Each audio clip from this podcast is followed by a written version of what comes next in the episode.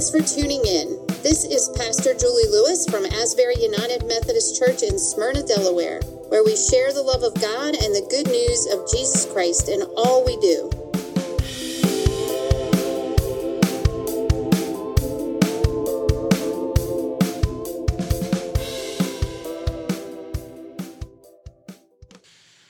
Well, here's a few more happy news stories for you. Last month on Father's Day weekend, a thirty-nine-year-old dad and his two children were driving on Staten Island, going to spend some quality time together. And as they were driving, two cars tried passing him on the shoulder to get past the slow traffic. One of the cars ended up sideswiping his car, and they pulled over to assess the damage. After a few words were exchanged, the driver that had hit him pulled out a baseball bat and, after hitting and shattering the windshield and headlights, sped away. Back in June, an Asian American woman was walking to work in L A when a man approached her and asked for a cigarette. When she said she didn't have any, he began to call her names based on her heritage and punched her in the face, knocking her to the ground and then kicking her. On the fourth of July, at a local pond in Worcester, Massachusetts, a seventeen-year-old lifeguard told a group of people on the beach that there was no smoking or drinking allowed on the beach. They could either stop or leave. He was beaten and stabbed. He'll be all right. The injuries weren't life-threatening. But come on, folks. Those violent reactions are so over the top. There's just no need for all this aggression and violence. And aren't we really seeing over-the-top reactions to a lot of things? People seem to get so angry so easily. The frustration levels are running high, and people just lose it over little things. You can't say anything opinionated on Facebook or Twitter without being instantly barraged with out-and-out mean responses. In the grocery checkout, people just start ranting at the people in line or the cashier over things like the Hershey bar box is empty. Don't try to order anything special in Starbucks, or the people behind you will secretly try to trip you for making them wait. Don't ask anyone to wear a mask if they don't believe it's necessary. Flight attendants have been spit on, punched, and kicked for that very reason. What's the cause of all this aggressive behavior? Why are some people reacting so violently over things that just don't seem to deserve it? Well, maybe the underlying reason for this heightened frustration and over-the-top reaction is the pandemic. I mean, come on, every aspect of our lives has been affected by this, the, by the guidelines, the safety protocols, and the opinions and beliefs of the people around us. It could be just the normal challenges of life in general. But I am. The Washington Post said that the amount of anger, even before the pandemic, if you remember the catchphrase, "Super Size Me," from McDonald's a few years back, I think that's kind of what the global pandemic did, just supersized our anger issues. People respond to anger and frustration in many different ways, from bottling it up inside until it erupts like a volcano, or leading us into a pit of depression that we can't seem to get out of. And we used to call these over-the-top reactions going postal because of the sad actions of a couple of post office workers many years ago. But now we just have endless mass shootings. And it becomes some sort of endless cycle, too, as we find ourselves getting frustrated and angry at all those angry people who are doing things that harm others for no good reason at all. Some things got to give. What can we do to diffuse all this anger? How can we get out of that endless cycle of anger and frustration ourselves? What does Jesus tell us is the best way to respond? So we can, as Paul says in Ephesians, put away all bitterness and wrath and anger. We can, we can, as people of faith, learn to do that in ourselves and even begin to deal with the anger of others in ways that can bring peace, or at the very least, diffuse a volatile situation. See, we can calm down. Jesus shows us how and gives us instructions. Now, we'll start by looking at one of the most explosive scenes in Jesus' life, the night of his arrest. Now, we know that just before this scene, Jesus had a last meal with his disciples. He already knew that one of his closest friends, Judas, had arranged to betray him and that this betrayal would lead to his death. He knew it, and yet he still sat down with him, ate with him, even washing his feet. He let Judas know that he knew what he was going to do by his words and his actions. But there was no anger, no emotional accusations. He spoke the truth in love. Maybe he hoped it might change his mind, but what made Judas do it anyway? Why was he leading the troops to arrest his friend? And the only answer I can think of is that it began and was born out of fear. Judas was afraid of what could happen. It was reported in Scripture that he was stealing money from the disciples. Maybe he was afraid of what would happen when they found out. Possibly. But possibly he was afraid of being arrested himself as one of his followers. He had wanted Jesus to take over, to release them from Roman control, and maybe he was afraid of what would happen if that didn't happen. See, fear is a powerful thing. When we feel fear, it causes our bodies to react in different ways. Fear causes an increased respiratory and heart rate, sometimes sweating and nervousness, a rush of glucose in the blood, and it can switch off our logic center of our brain, causing us to react in ways that we wouldn't under normal conditions. In other words, in the midst of fear, we can make choices that may seem irrational, driven by worry and anxiety instead of rational thinking. And I believe this kind of response to fear was a key ingredient to Judas's choice to betray him. And we can condemn Judas for acting out of fear, but in our passage this morning, Peter does the same thing. His fear, fear of what would happen to Jesus, fear of what would happen to himself and the other disciples led him to pick up a sword and cut off another man's ear. He probably meant to kill him. That was so out of character for Peter. Again, Jesus speaks the truth to Peter in love. Put your sword back in its sheath. In other words, take a deep breath and stop the violence. We see that Jesus, even knowing all that will happen, is able to remain calm and keep his rational brain engaged, trying to help those around him do the exact same thing. He understands that fear can lead to anger, and once it takes control, leads to sin. Those bad decisions, those hurtful words and actions that can have a lasting impact on us and those around us. That's why Paul says so passionately not to let our anger turn into sin, not to let the sun go down on our anger, because, like in Judas's case, it can make way for the devil, for evil to take hold in our hearts, and then it can become deadly. So just how do we do that? How do we keep fear from turning into anger and then turning into sin, making a way for evil in our hearts that leads to violence and destruction? How does God want us to deal with fear and anger? Our passage in Ephesians reminds us that God intends us to live together in love. Don't let the sun go down on our anger, he says. Be reconciled. In Matthew five twenty-three and twenty-four, Jesus tells us that if we know someone has something against us, to go first and be reconciled and then come back to him. See, when we have a good reason to be angry, or someone has a good reason to be angry at us, we are called to do what it takes to be reconciled.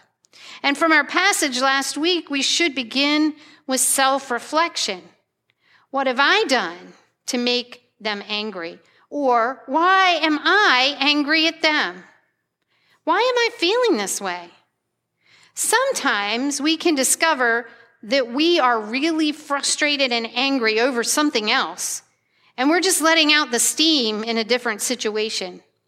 I truly believe this is why we see a lot of people blowing up over insignificant issues, because the underlying fear or anger they feel about something else is just erupting in the wrong place.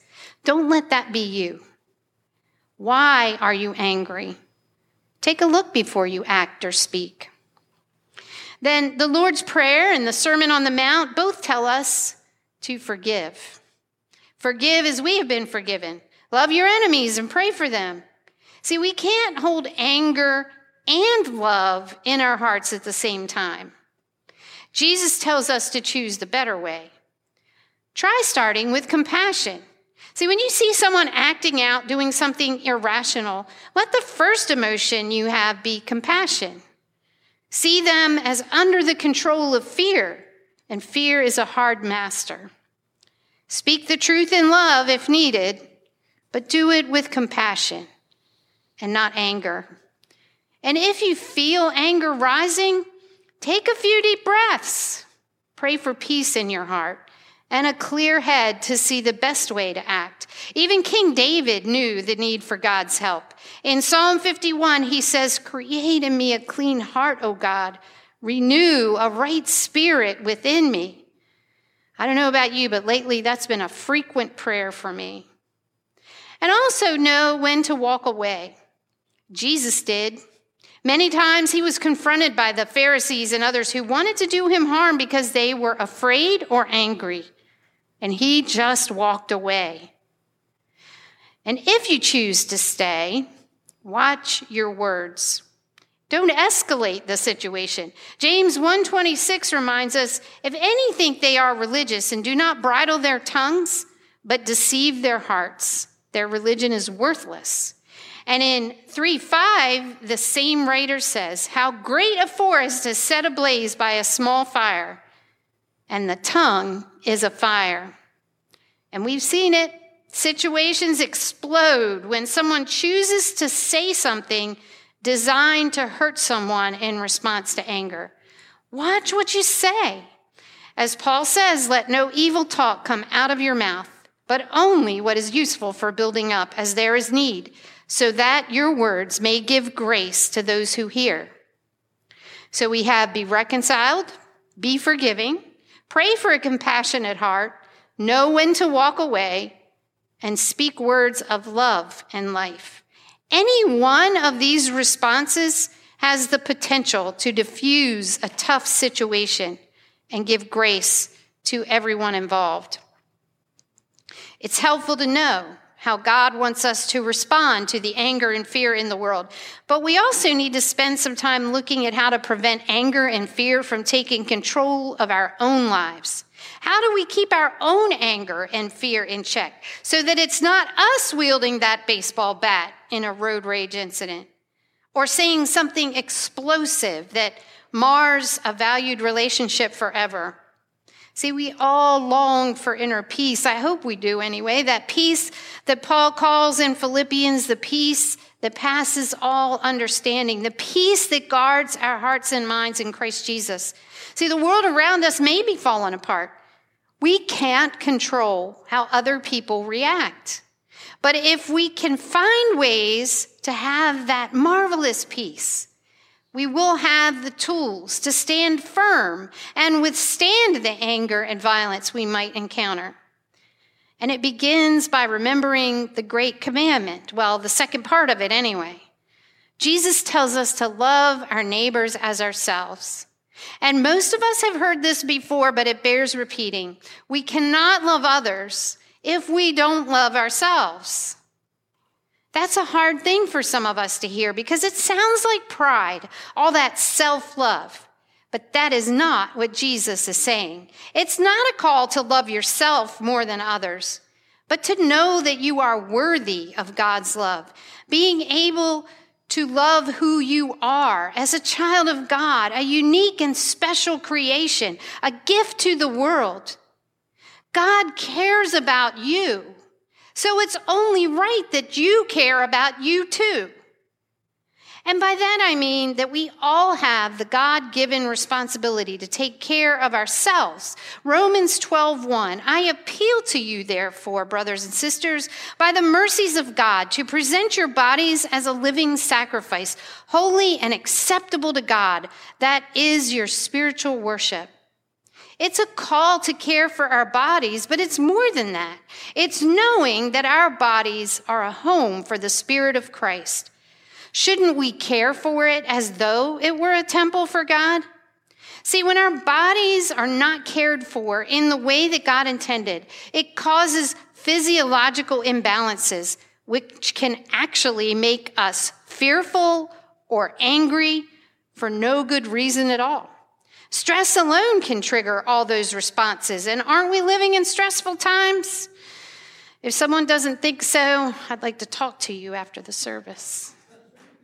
What are we doing to relieve the effects of stress in our bodies? And we know a lot of the things to do.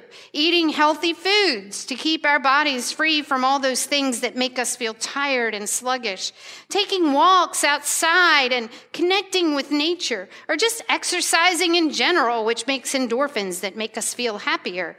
Connecting with friends and family. Nurturing healthy relationships that will build us up and not tear us down.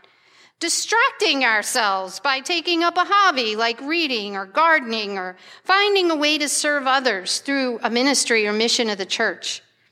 Take a look around and see how many things we have to be grateful for. You know, count your blessings. Seeing the goodness of God all around us will change our attitude when anger or fear threatens to take over. And if that's not enough, take action. If we see an injustice or something wrong, find a positive way to make it right. Write a letter to a senator. Form a community action group to make a change, like that group in Delmar that is painting blue lines for our police officers to remind them they are important and valued. Paint rocks with happy sayings and place them around your community. There's always something we can do to make a small, happy difference. And if you take that long look inside and you find that there's something really bugging you, something that won't go away, talk to someone. Maybe talk to me or another pastor, and don't be afraid to talk to a mental health professional. Sometimes we all need someone to listen who can help us. Even I talk to a Christian counselor on a regular basis to keep myself in check. But none of this will help in the long run if we don't nurture our relationship with our Creator and Savior. Pray without ceasing. See, when Jesus was facing his death, he went to pray. We all need that strength. Always be in an attitude of talking to that Holy Spirit that's living right within you. Ask for guidance. Ask for peace. Maybe find a new spiritual discipline to practice, something that can connect you to God in a new and meaningful way. Don't skip being in worship each week. It's easy to get off track if your spirit isn't being fed by the Word of God. In our baptism, we call on the Holy Spirit to work within us, that having been born of water and the Spirit, we may live as faithful disciples of Jesus Christ. If we want peace instead of all that anger and fear, then that Spirit needs to be working within us. We can't face that on our own. Jesus tells us to put down the sword. He remained calm in a hostile situation, and we can too. Paul tells us to be imitators of God as beloved children and live in love as Christ loved us. So take care of yourself with the same love, the love of Christ for you, and then love your neighbors. Then maybe, just maybe, we'll all calm down and we will all be at peace in the grace and love of our Lord Jesus Christ. Amen. Let us pray. Holy God, there is so much going on in the world around us and so much that can spark anger and fear and over-the-top reactions, Lord, and we just ask for your peace to come to us all. Help us to know you better, to love ourselves and care for ourselves better so that we can care for those in the world around us better. Lord, help us to be imitators of Jesus, who at the most explosive moment in his life remained calm and helped others become calm. Lord, we look to you. Change our hearts. Create in us a clean heart and renew a right spirit within each and every one of us. It's in your Son's name we pray. Amen.